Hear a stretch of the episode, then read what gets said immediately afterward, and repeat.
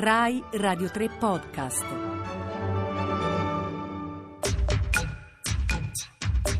Venti piccoli mondi.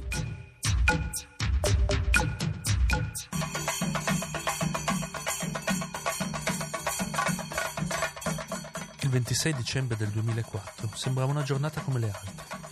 Il giorno prima avevo festeggiato uno strano Natale con degli amici italiani. Strano perché mi trovavo nel sud dell'India, in Tamil Nadu, nella città di Auroville, un grande progetto di comune allargata dove vivono più di 2500 persone di 45 nazionalità. La mia presenza ad Auroville era nata da una curiosità per il mondo degli ecovillaggi e per le forme di vita comunitarie e per un progetto radiofonico, Auroville Radio a cui portavo il mio contributo sia come giornalista che come tecnico radioamatore. Quella mattina non c'erano progetti di lavoro per la radio e quindi il piano era di svegliarsi, fare colazione e andare in spiaggia con Sabrina e i miei due figli. Il piano poi aveva cambiato, la nostra cucina era piena di formiche e con calma siamo andati a fare colazione ad una bakery. Di colpo notiamo per la prima volta la presenza nel cielo di diversi elicotteri militari, enormi e nevi, che passano sopra la nostra testa. Poco dopo una lunga fila di persone inizia a riempire le strade di Auroville, tutto in fuga dai villaggi della costa, distanti meno di due chilometri dalla città. Mi metto a caccia di notizie. Internet non funziona, le linee telefoniche idem, la tv semplicemente non esiste.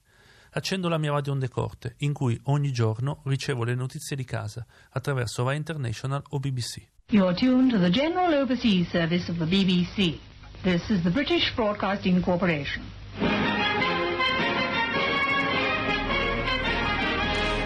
Evening. More than 11,000 people are now thought to have been killed in southern Asia after an undersea earthquake sent enormous waves rolling across the Indian Ocean.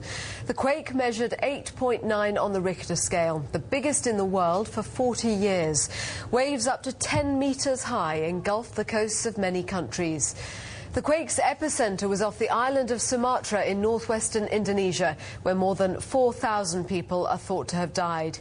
È un bollettino del BBC World 3,000 Service che ci have been illumina. killed and Un violentissimo terremoto ha colpito l'Oceano In Indiano, al largo della costa 3,000 di Sumatra, in Indonesia, e ha generato un potente tsunami che ha colpito tutta l'Asia. La spiaggia dove saremmo dovuti andare a trascorrere la nostra mattina non c'è più. La radio onde corte è diventata la nostra primaria fonte di informazione per diversi giorni, nell'attesa del ripristino di internet e del telefono. Il resto purtroppo è diventato storia. Il maremoto uccise più di 230.000 persone nei 14 paesi affacciati sull'Oceano Indiano. Dopo questa tragedia sono state attivate diverse reti di allerta tsunami e tutte usano le radio nazionali e quelle comunitarie come primario strumento di comunicazione verso la popolazione. La radio è diventata ancora di più uno strumento vitale in questi luoghi, ma personalmente il suono del BBC World Service mi ricorderà per sempre quella mattina con gli elicotteri sulla testa.